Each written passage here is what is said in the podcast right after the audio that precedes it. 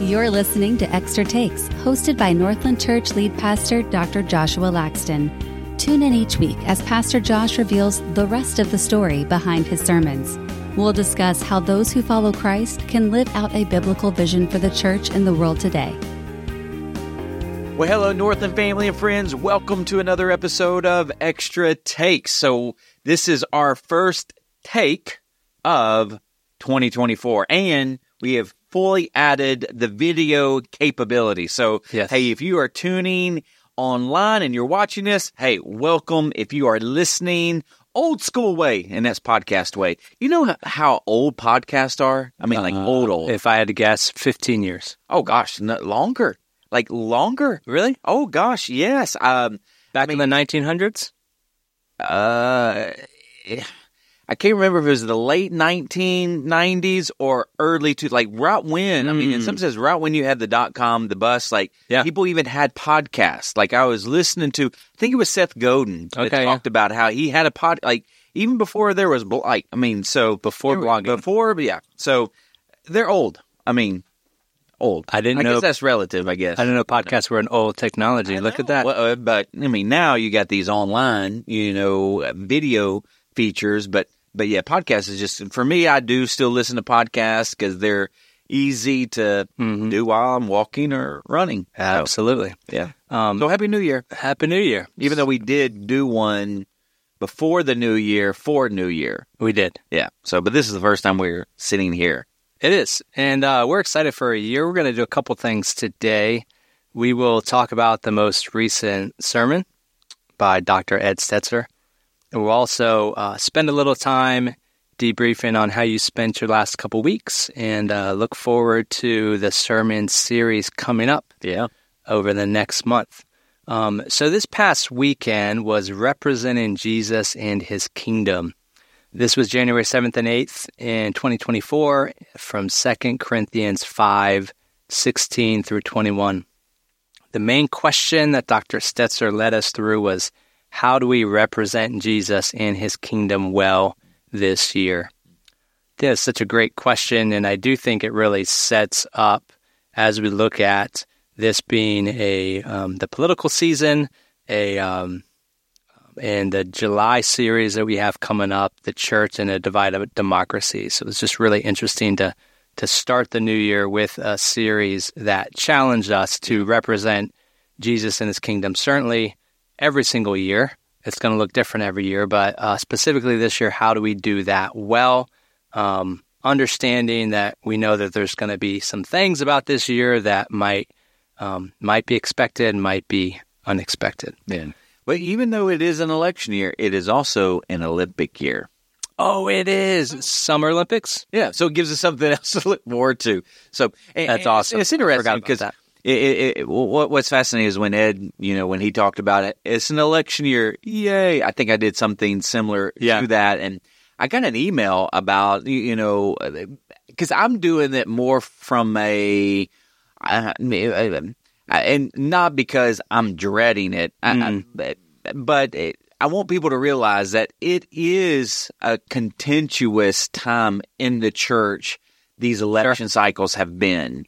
And so I'm actually looking forward to it because of the series that I'm going to do in June is what does the church look like in a divided democracy? And so how do we live as exiles, basically, you know, because even though we do have a rich history here in America with Judeo-Christian values, America still isn't our home. Yeah. So we still have to get some understanding from the Bible on, okay, what do we do? So so when I say yay, you know, as if I'm not like, you know, excited about it. One, I'm not necessarily excited about all of the contention and the vitriol that believers have, because I do think it, you know, it weakens our witness because what's most important is that we're a good witness, not a stark advocate for whatever our political party or person is. So nevertheless, like, no, so to that person who sent me the email, listen,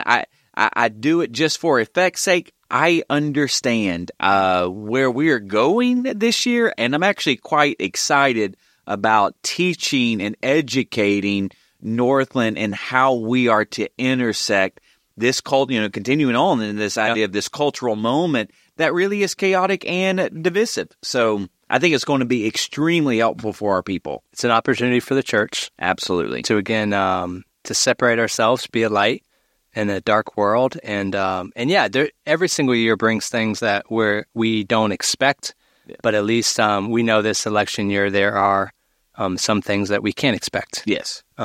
So looking at the sermon, he gave us four things to talk about. First was we get a new perspective from this passage. Second, we are sent on a mission of reconciliation. Third, we are representing Jesus and his kingdom.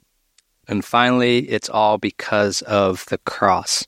Mm-hmm. So I want to just spend some time on each of these, and I have a couple quotes. This is fun because sometimes when we do this, it'll be your quotes. Well, this time it's your former boss's quote. So you get to weigh in on some things that he said. So specifically for number one, we get a new perspective.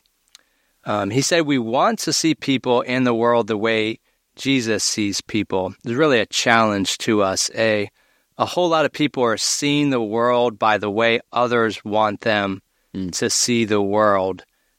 So if we recognize that describes us, you know, the beginning of the year, it's a great opportunity for reflection, and many of us are doing that with New Year's resolutions. So so if we listen to this sermon and that one really hits us between the eyes, how might we change? What's some insight that you can give us about how might we move away from that and gain a new perspective?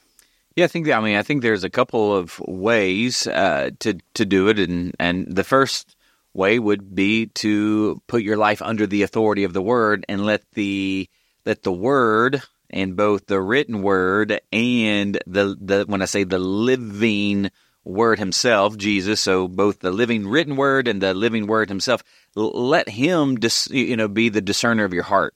You know, so that's the first thing I would say is let the Word impact you to a degree to bring conviction on where you're not seeing things the way he sees them. So that would be number one. And number two, and well, going back to number one, that could be a devotional time that you're reading the Word. And so, again, the first of the year is always a good time to either get a devotional book or pick a reading plan and just start reading the Word and let the Word dissect your heart. Also being under the teaching of the Word. So that's why one of the important elements of corporate worship gathering is being under the teaching of the Word. So that's number one. Number two is with other people that you trust around you. Yeah. That could be your spouse, it could be a friend, it could be maybe a small group leader, that you just ask them, hey, what do you see in my life? Do you see any blind spots? Because that's ultimately the fact that you can't see like Jesus is a blind spot. Right. And so a lot of the times we might need others to tell us where our blind spots are. So that would be two. The last one is if you know that there is a blind spot, that let's say you have anger issues, or let's say you want to be more active in your faith, or I don't know what it might be for you, but if you know there's an area that you want to grow in, then find a book or a resource that's written from a godly perspective on that area and read. So that would be three ways I would say you can get a new, kind of help get a new perspective. But the one of the elements that I really appreciated him saying and really want to stress is that when you look at where the church has been over the last several decades and the kind of caught up in this kind of crisis in America, I mean, you can actually even extend it all the way back to the culture wars of the 70s, 80s and 90s, the culture wars have somewhat at least dissipated from the actual, when I say verbiage, vernacular that is used, culture wars. But nevertheless, we in our staff meeting today, we made a list of all of the crises that have happened since even 2005. Yeah. And you have religious decline, you have moral decline, you even have this suspicion of what even is real anymore, the redefinition of marriage, and like you have all of these things that are happening And so what I think we, kind of need to do in terms of looking at our all of the crises that have happened, our perspective could have gotten jostled. And so that's what I really like is that when you look at all of the elements that have happened in our culture, and in some sense the church being in our culture, and in some sense being tossed to and fro, our glasses could have in some people's cases, you've lost your glasses. Yeah. And they have fallen off your face. And you need to ask the Lord to, hey, where are my glasses? Because here's the thing, if you can't see without your glasses, you need some help picking them up, right? Yeah. And so you might need to ask the Lord, hey, can you remind me where I lost my glasses? And maybe for some, maybe they kind of jostled out of place where you do need to kind of recorrect them. But I believe wholeheartedly, that's why I'm trying to stress this point, that for many Christians, and I'm talking about those in their 40s, 50s, 60s, 70s, 80s, maybe even 90s, that over the last 20 years, we've gotten kind of rocked. Mm-hmm. And so we just need to make sure that we're seeing the way, because this is why I love it. We regard no one from a worldly point of view. We don't look at anybody the way the world looks. We look at the world the way Jesus looks at the world. That's the reason why Ed was stressing what you put on social media. Mm-hmm. Because a lot of Christians want to attack people that they don't agree with. Well, Jesus ain't doing that. I promise you, he ain't doing that. Mm-hmm. And so those are things that we just got to make sure that we're seeing the world and everything in the world the way Jesus was seen. Mm-hmm. So let's just say, okay, let's look at the moral decline. Mm-hmm. Let's look at the religious decline. How does Jesus view religious decline? How does he view moral decline? Does he get angry and vindictive and I want to show you? No. One, he's going to lament. He's going to pray, and then he's going to find out how can I engage, right?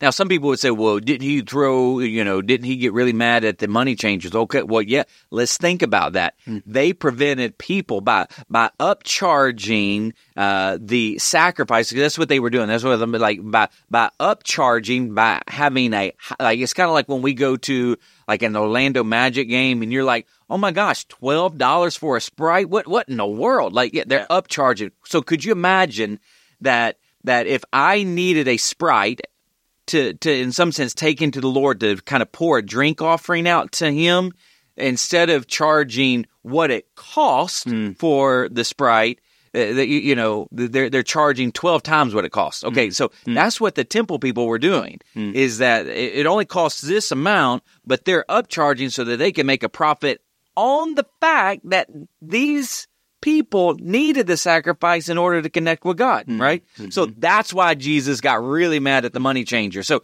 when Jesus looks at a culture that doesn't know him, that's far from him, that are sinners, that are waddling in addiction to their sin, he's not going all Rambo on them. So you shouldn't either. So that's kind of where, that's why we regard no one from a worldly point of view, though we once regarded Christ in this way. So because we were lost and we heard about Christ, we started, we kind of were immediately drawn to this worldly view of Jesus.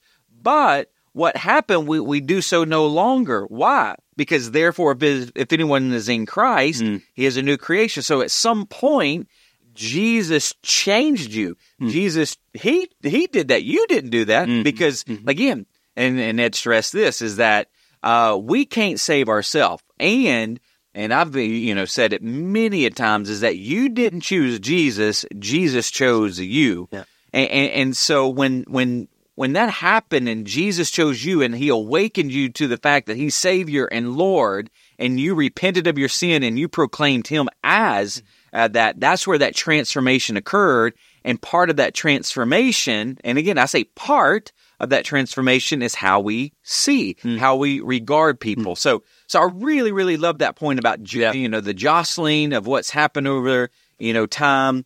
And just making sure that we readjust our glasses where we can actually see clearly through them. Yeah, that's wonderful. And something that he talks about towards the end of the message, but I think that connects to this idea, is him cautioning us of consuming these worldview-shaping realities. And he really said, be careful what you put in, it comes out your mouth in the end. So I think that connects to this first point of, as we are discerning who we want to be, how we want to follow Jesus, I think all of us can really be challenged with, what are we consuming? Yeah. What are we looking at? What are we reading? What news are we taking in? What news are we not taking in? What social media are we taking in? What social media are we not taking in? Yeah. What books are we reading? What scripture are we reading? All of that, because it will then come out, right? It shapes us. It shapes our heart. It shapes our worldview. And I don't think we always, on a day-to-day basis, consider the reality of that, but that builds up.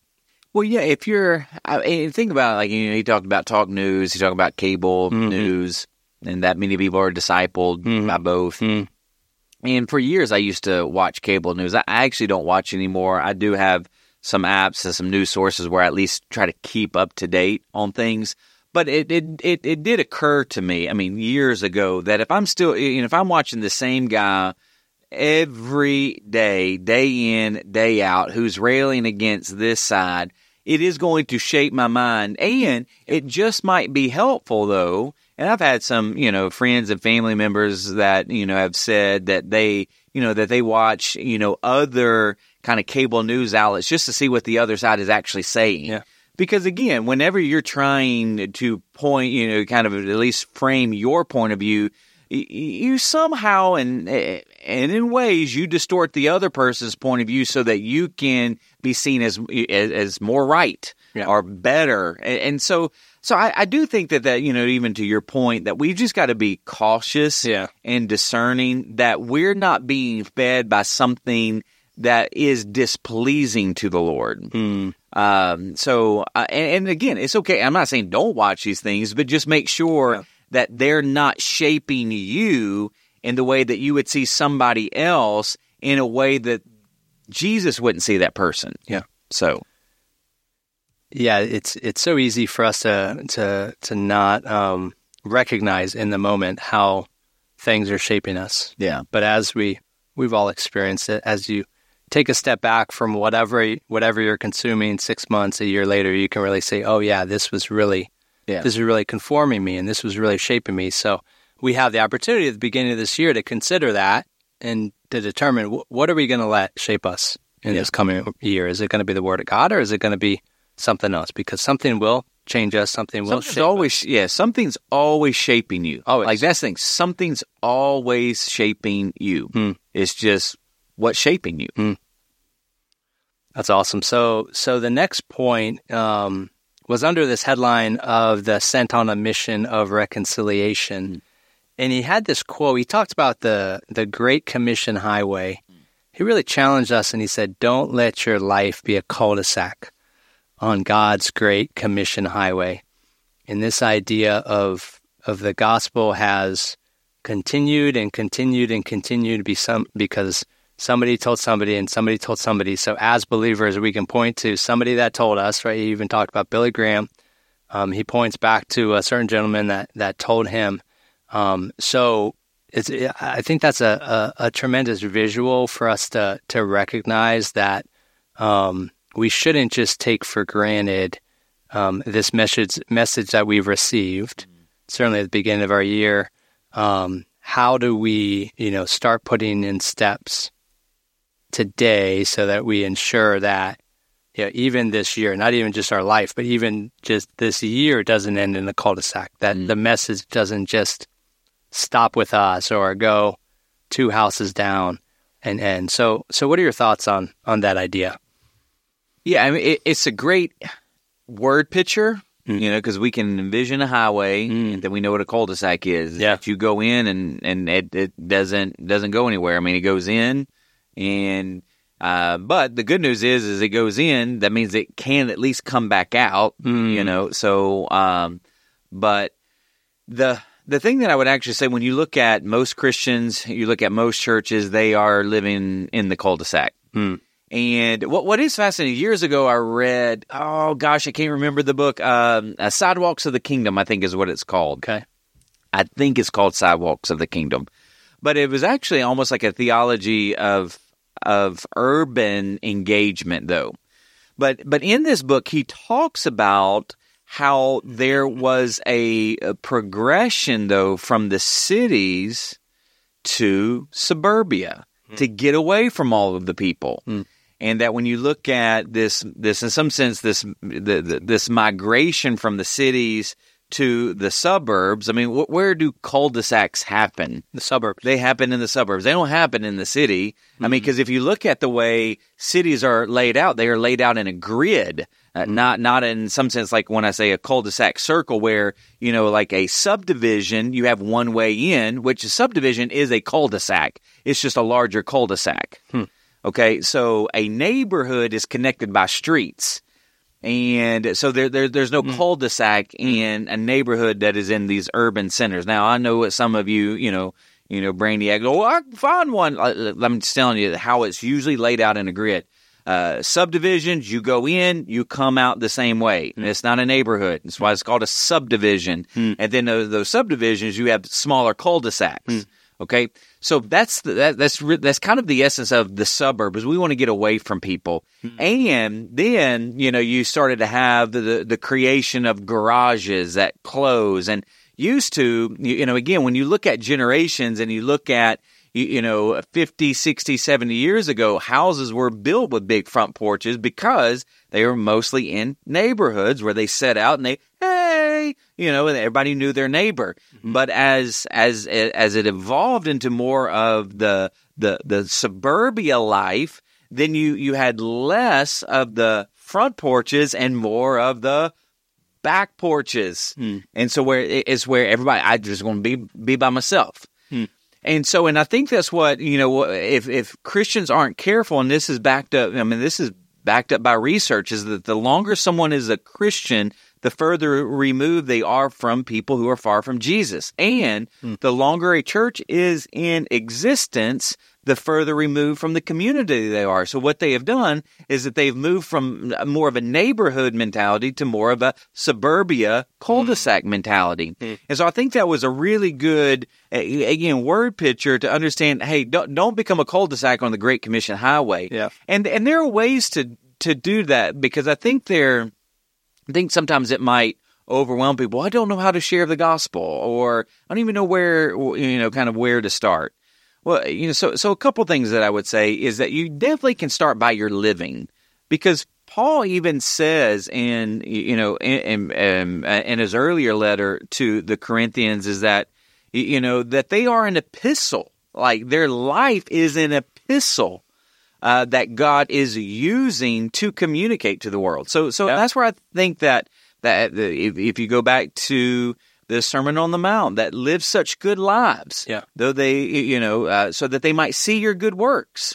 Peter's going to say that too in his letter. So there is a focus on how we live. Now, it shouldn't stop there, but I do believe it should begin there, because I go back to Acts chapter 1, where it says, you shall be my witnesses. Well, a witness does testify, but they're able to testify because their life is credible. Yeah. So that's why I don't want to divorce, sharing from showing. Mm. I think you need to show so that you build the platform to share.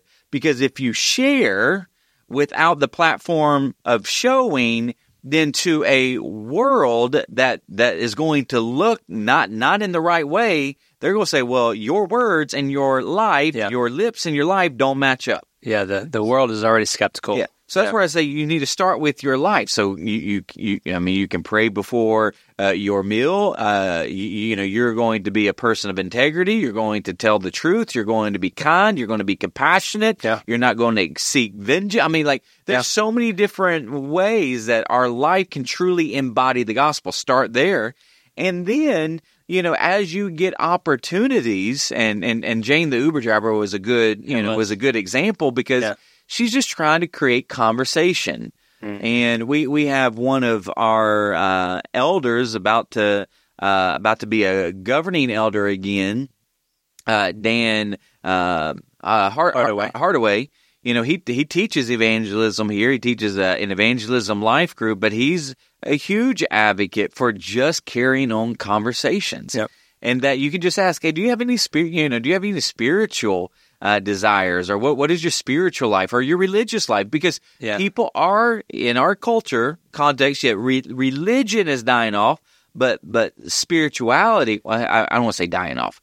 Religious affiliation is declining. I'm not going to say it's dying off, but spirituality is on the rise. Yeah. So, so you're just asking those questions. Yeah. But then you can even find the ways. I wrote an article years ago called "Using Language as a Missional Liturgy." Mm. Just how how we respond with our words. So when someone says, "How are you doing?"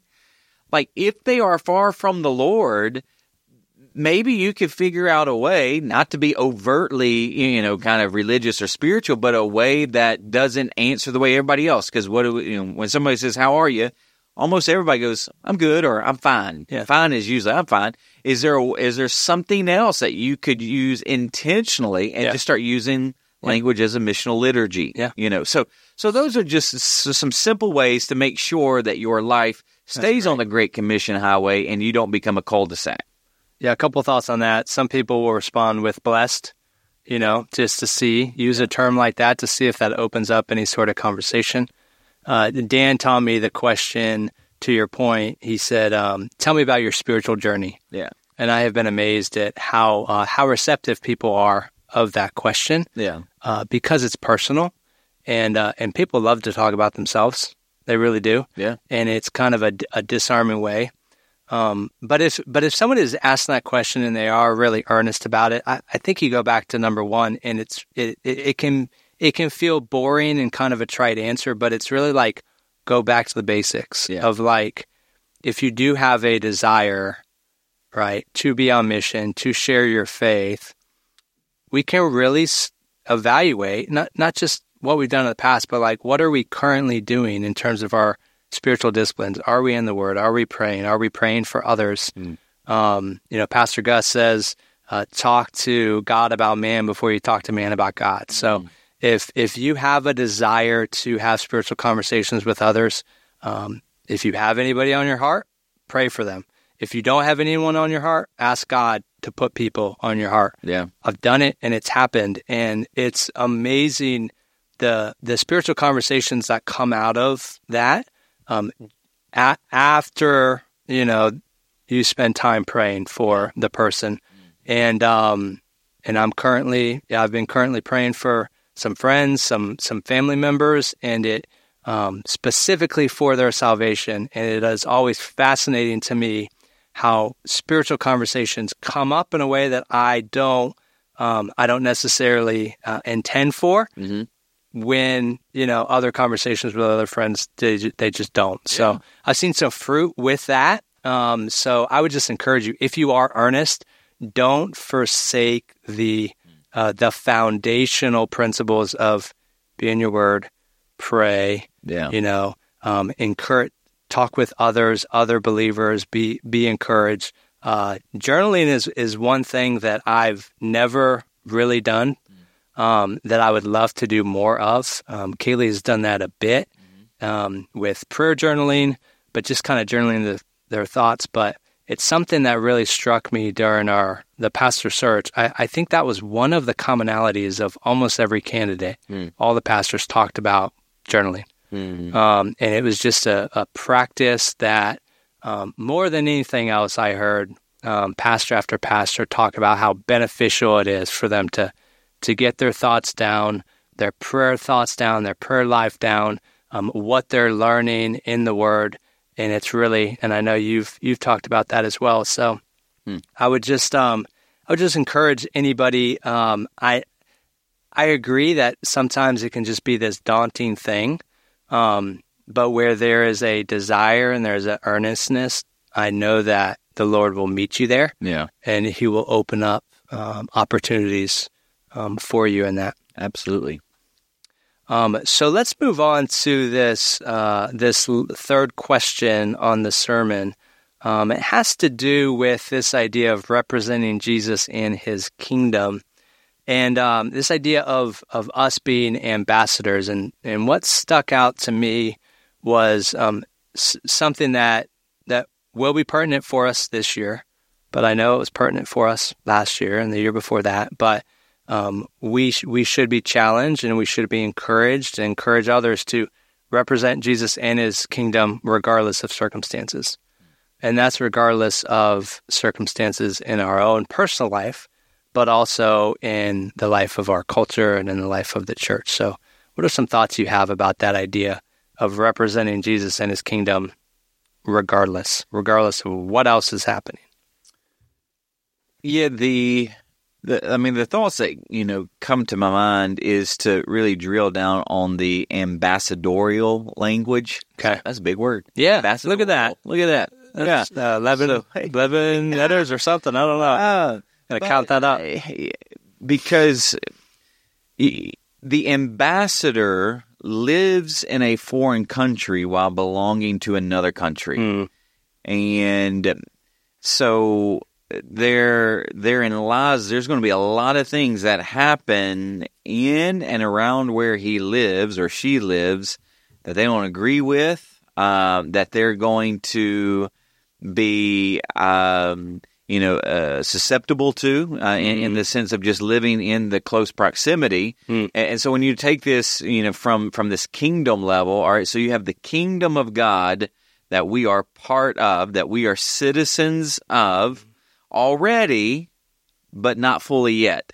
So, if you're watching online, so you got the kingdom of God over here.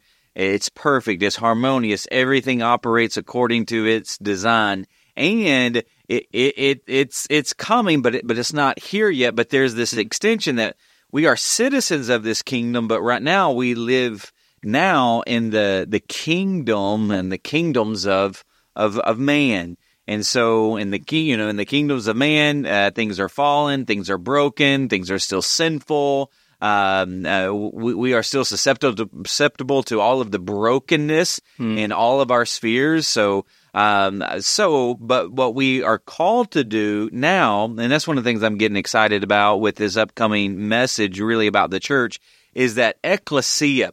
It actually was a Greek word that was more of a it was more of a kind of a governmental kind of term where it was an assembly of the called out ones. Mm-hmm. So they would take, they would take kind of the population, they would find some, kind of leaders, some authorities, they would call them out and they would form an assembly to work for the common good of the city. Okay. Mm. Well, so the ecclesia, so here's the thing, we are the called out ones from the population, from the kingdom, the nation that we were living in. We are the called out ones, so we're separate, but we're actually now as an assembly, the church. We're an assembly that's part of now this whole other kingdom now sent back in to work for the common good and of the nation in which we were saved from. And so that's so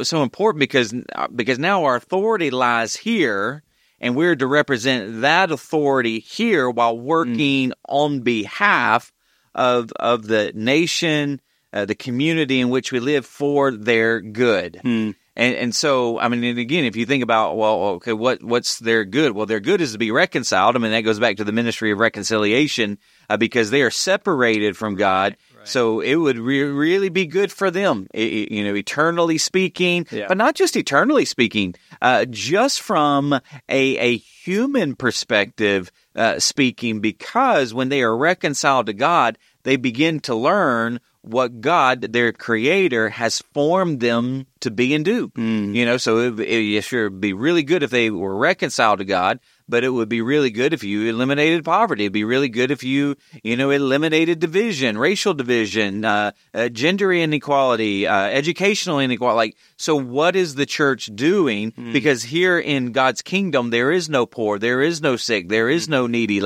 You can read that of how God foreshadowed that in Israel and how in the new kingdom, because that's what Jesus foreshadowed too in all of his miracles and what he did. All he's doing is pointing to in God's kingdom, in his full-on out consummated kingdom, there is no lame, there is no disease, there is no poor, there is no needy. And so what he's showing in all of that is what the inbreaking kingdom of God looks like. So in some sense, Jesus, although he is the king of God's kingdom, what he is doing at his first coming is foreshadowing what will one day fully come. And so what Jesus did at his first coming in his ministry, we actually do today. So we got to find ways to represent God's kingdom. And as we do that, it actually would be for the common good of where we live.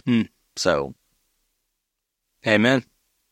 So that's what I think about that. That's awesome. Number three, representing Jesus and his kingdom. That's why, like, you know, when I think about even about the ecclesia and this idea of ambassador, but an ambassador, where does he or she stay in? Where do they operate from? An embassy. Okay, so the church is full of ambassadors, and when the church gathers, that is kind of more of an embassy, okay? And so, and it's in that embassy that we ought to, because again, when you think about an embassy and an ambassador, and I've never been actually in an embassy. I mean, I've seen ambassadors and stuff, but I do know this, is that embassy is land, that is a land, and where that building is, that is seen as the homeland. Yeah. So, yeah. like the local police can't just barge into the embassy, because that is their territory that's been carved out and given kind of to them. And so when the church gathers together, we are like this embassy of the kingdom. It's like now this outpost. So you come in here for comfort, for encouragement, to get just one kind of a glimpse of the homeland, but then you're sent back out, as ambassadors. So it's really great. It's a great imagery of the church gathered as an assembly, but also the church scattered as the assembly as well. Yeah, that's a great imagery of coming in. Is this idea of sanctuary? It is an outpost, but then there's always this sending back out. And then to take just even one step further, especially in an election year and how we're trying to figure out this new context in which the church is operating in. But God never called, whether it was in Babylon as exiles or in the New Testament. We don't see Paul saying, you are sent out as ambassadors to change the culture, to make the culture the embassy of the kingdom. You don't see that. The church is the embassy of the kingdom, an outpost of this soon coming kingdom. But when we are scattered and sent out, it is for the common good. You're trying to work within the systems of man, because one of these days Jesus will come back a second time, and the kingdoms of this world will become the kingdom of God. So that's coming, but we're not called to do that. Right. Jesus is the one. Now, we're called to be witnesses. We're called to be ambassadors, representing, reflecting, but not forcing people to cave in, in some sense, forcing people to convert, forcing people into the conformity around the kingdom. No. Yeah. Like that's not what we're called to do. Yeah, it's the already and the not yet. We get to participate in the transformation, but that full total transformation, that's not our job. That's Jesus's, and it's not the time. That's for him to do. Yeah. So that's great for us to remember. I'd love for us to shift into a couple questions about kind of moving forward. So before we do that, any other final thoughts about the sermon? Well, the only thing I would tie up there is that his last point was huge, and it was because of the cross. So I can't. So it's a cross-centered life. That's why we talk about being a Christ-centered. Christ-centered is also when I say this cross-centric life, because, Jesus going to a cross, he died so that we might live. And so the reason why we should, look for a new perspective, Jesus' perspective, a reason why we should want to live on mission and not in this comfortable cul-de-sac. The reason why we should want to represent Jesus and his kingdom is because of the cross, what he did for us on the cross. That is the motivating factor. We are motivated not by the cross as just an emblem in isolation. We are motivated by what Jesus did and accomplished on the cross. And so that is the ultimate motivation, which is why, going back to a phrase that he said that, you don't need to turn over a new lease on life or a new leaf. New lease on life or new. I guess some people turn up a new leaf. Turn over a new leaf. Yeah. You need a new life, and the only way you get that new life is by accepting what Jesus did for you on the cross through his death and then his resurrection. Because the resurrection was so important, because if he did not if he was not raised from the dead, then it would have discounted everything he had said he did on the cross. Yep. So the resurrection validates what he did through the crucifixion. So that's why we say death and resurrection. Yep. So, but because of the cross, we do all those things. So just wanted to stress that. Amen. Yeah, that's helpful to keep that in mind. That is the reason we are doing all of those things above. So as we look forward to this weekend, I have two questions. One, I want to kind of look back over the last couple weeks of what you've been doing, and then we'll look forward to this new sermon series that you said something to the effect of buckle up. So buckle up, yeah. Well, so a couple of things. I've been finalizing my ministry action plan. And so for those of you who are watching online, this is a printout of my ministry action plan. So, it's double-sided and many pages. And so in color. You might, in color. Well, I guess I could have picked black and white, but it was in color. And you might say, well, what's in your ministry action plan? Well, a couple of things. One, personal goals. Professional goals that I have as kind of the pastor. And then we go into our church overall goals, what we would like to see just from an attendance standpoint, a budget standpoint, baptism. That's a huge one is how many people do we want to see that we're asking the Lord for us to be able to reach and engage where they come to faith in Christ.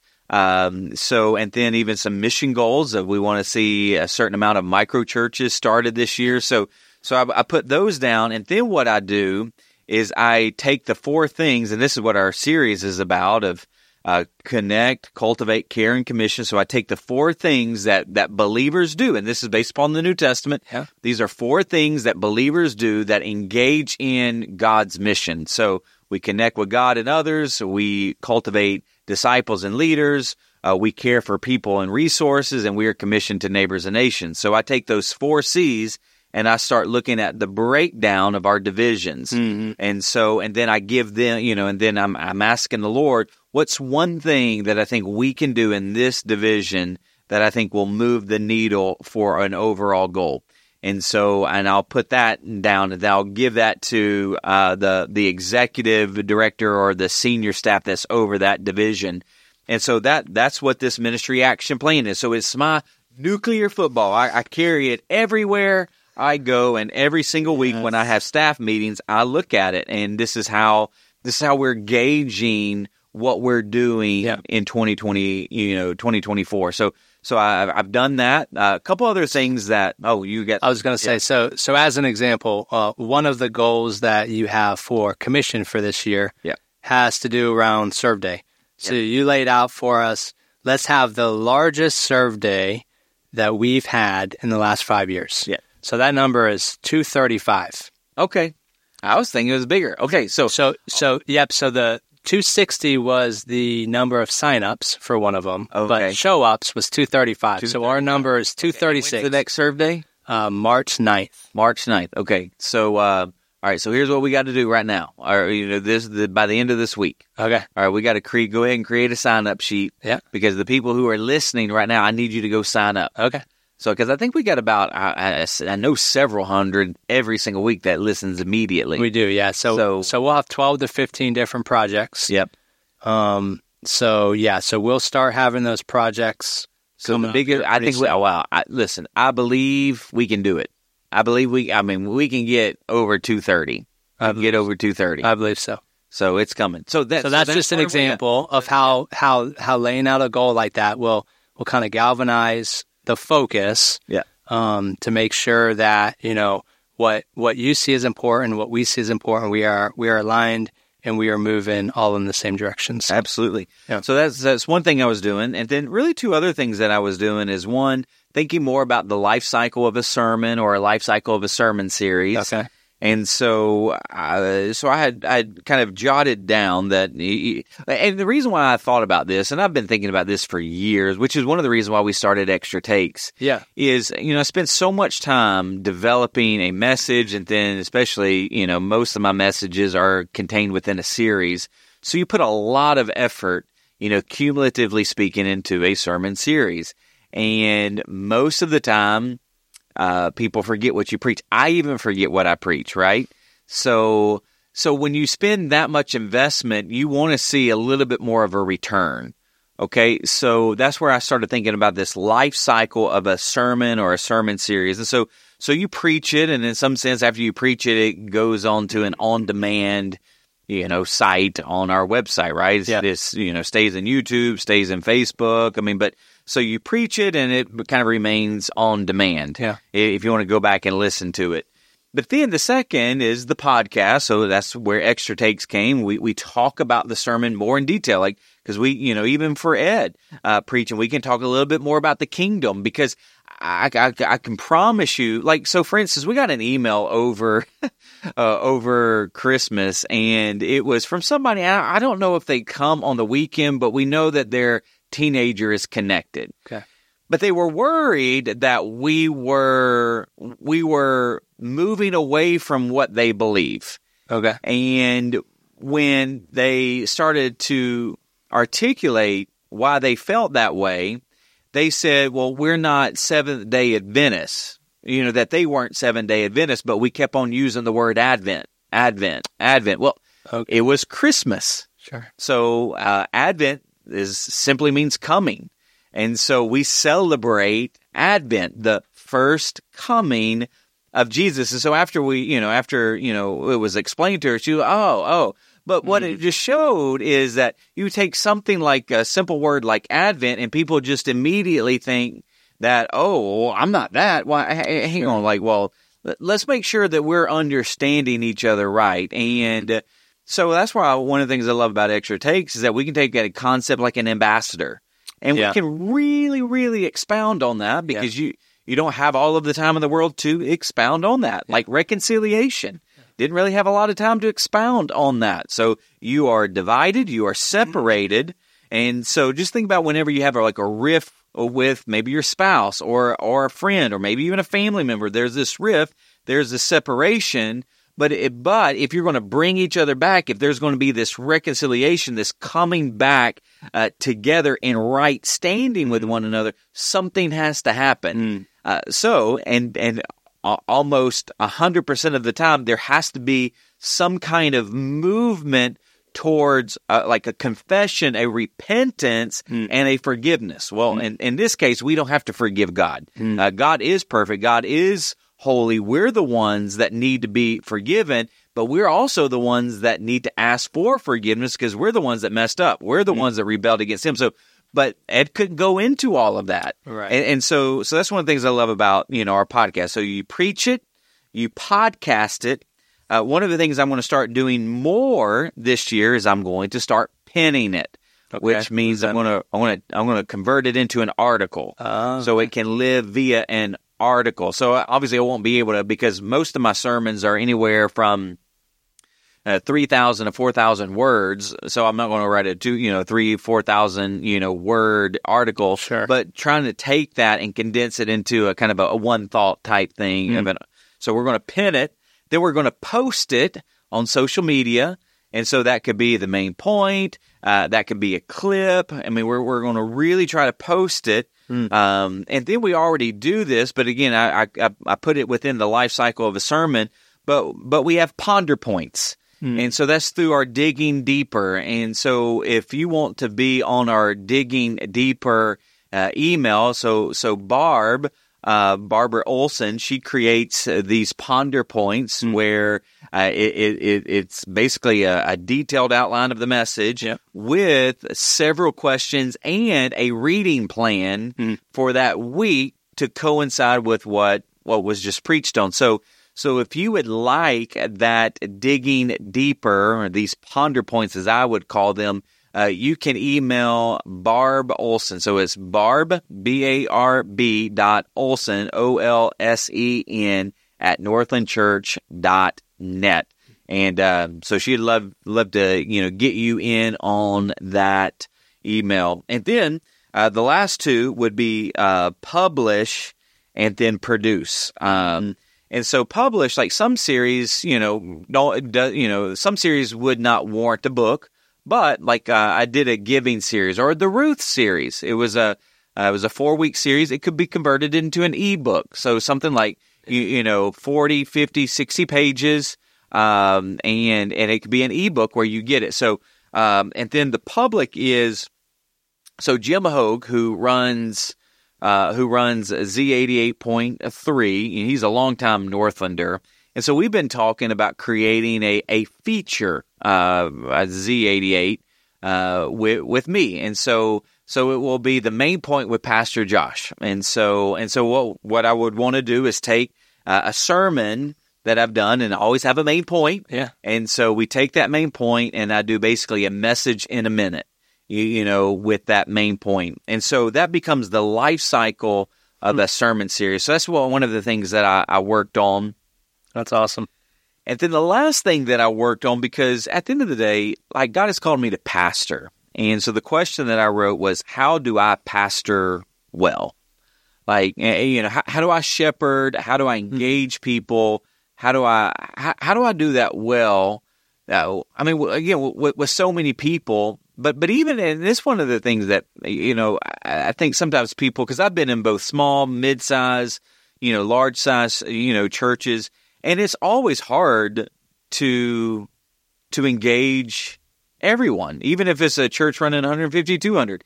It's hard for one person to do that. But I still, nevertheless, I want to pastor well. So a couple things that I wrote down that I do or that I can do more of is the weekend gathering. So how do I pastor well in the weekend gathering? Well, that's where I need to prepare well in preaching, but that's why I'm always present and accessible before the gathering and after the gathering. So if you need to talk to me, if you want to talk to me, if you want to come by and say hi, if you have something that you want me to pray for, that's why I do those. So this weekend gathering, extra takes is another way that I really try to pastor well, because this is another way of getting what's in my head out to people, because God, it's part of, what he's called in terms of shepherding and pastoring is that what he's done in me, I want to share with others. So all of the things that he has given me from a biblical understanding, I want to share, and you can't say everything on the weekend. So that's extra takes.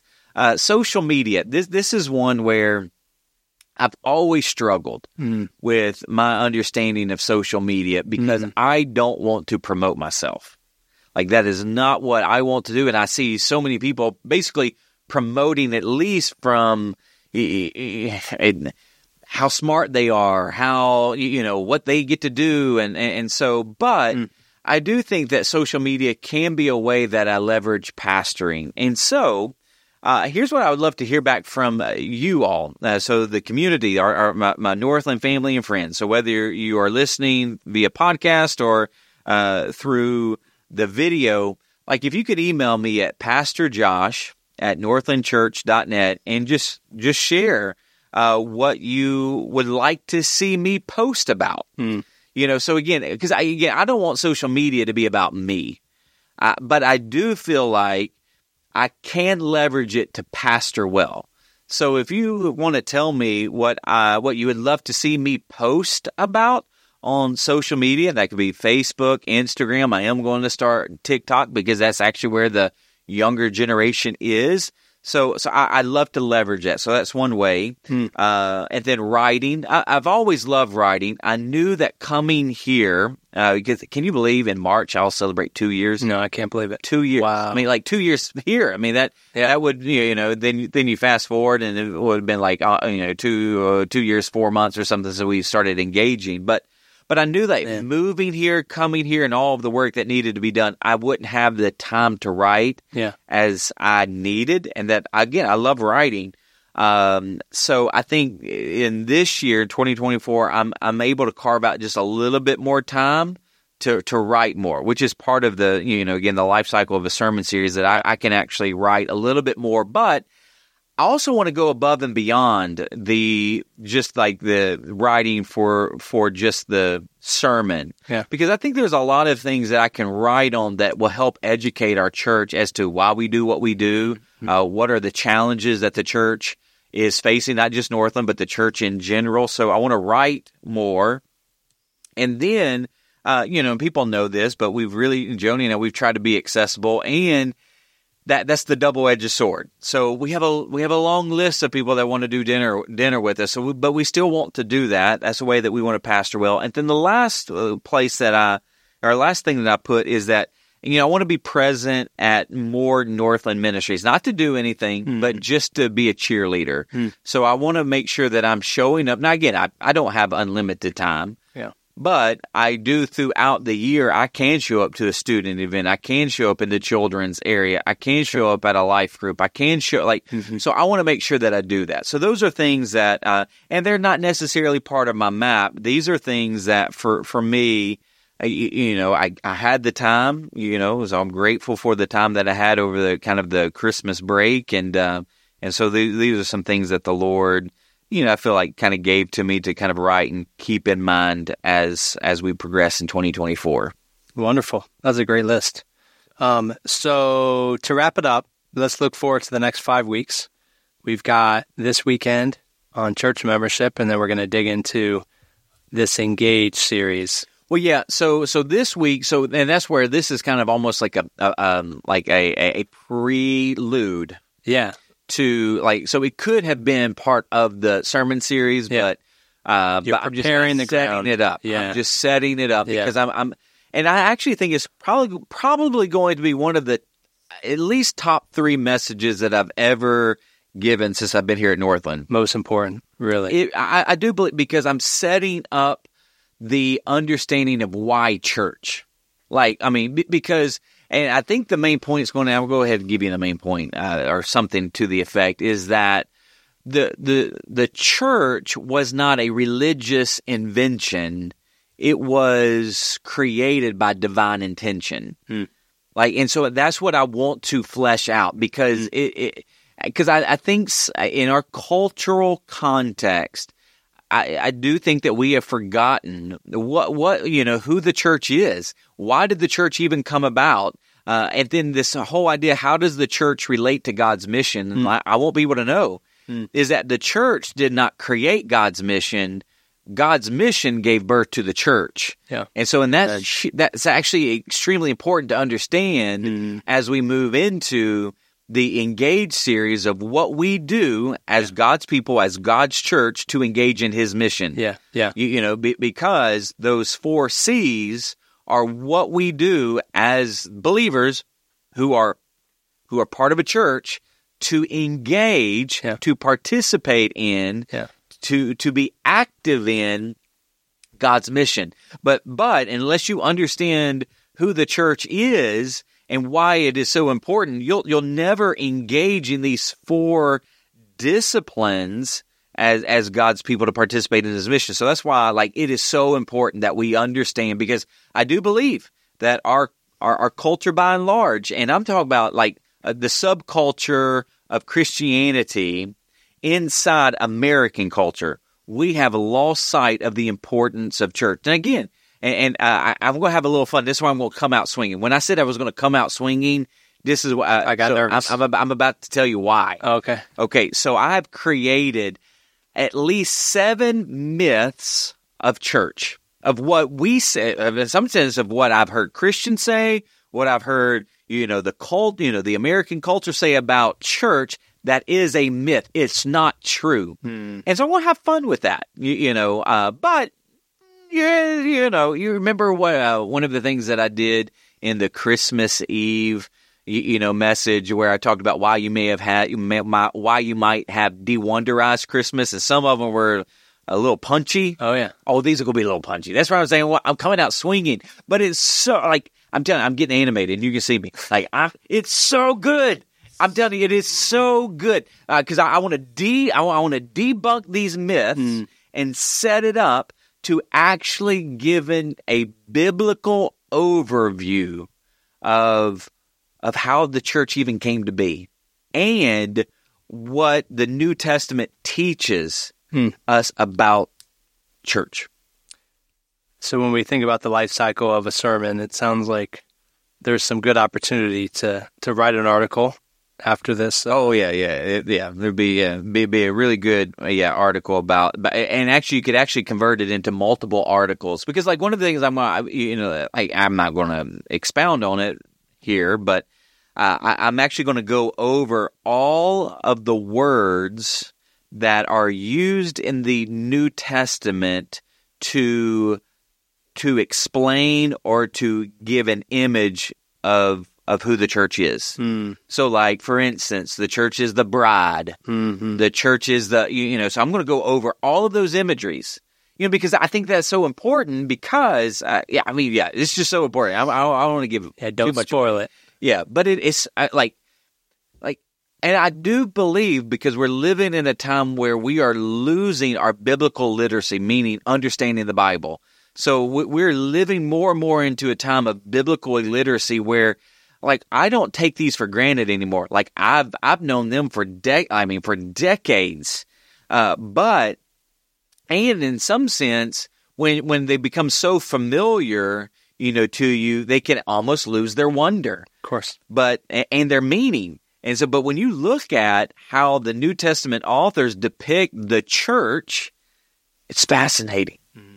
And then when you understand the church in the context of history, of God's redemptive history, you're like, well, that's a no-brainer of why the church is that important, mm-hmm. and what the church, and what the church is supposed to do. So, yeah. Awesome. So don't, if you need to be here, be here in person. And if you can, you're obviously traveling or whatever you may do, please at least either engage in or listen to it, because it's that important. Mm. It really is. It's that important. Awesome. Looking forward to it. So I think we'll end there for today. Awesome. Well, Northland family and friends, thank you for listening to the second episode of 2024. We are super, super grateful that you took the time to tune in. We love you.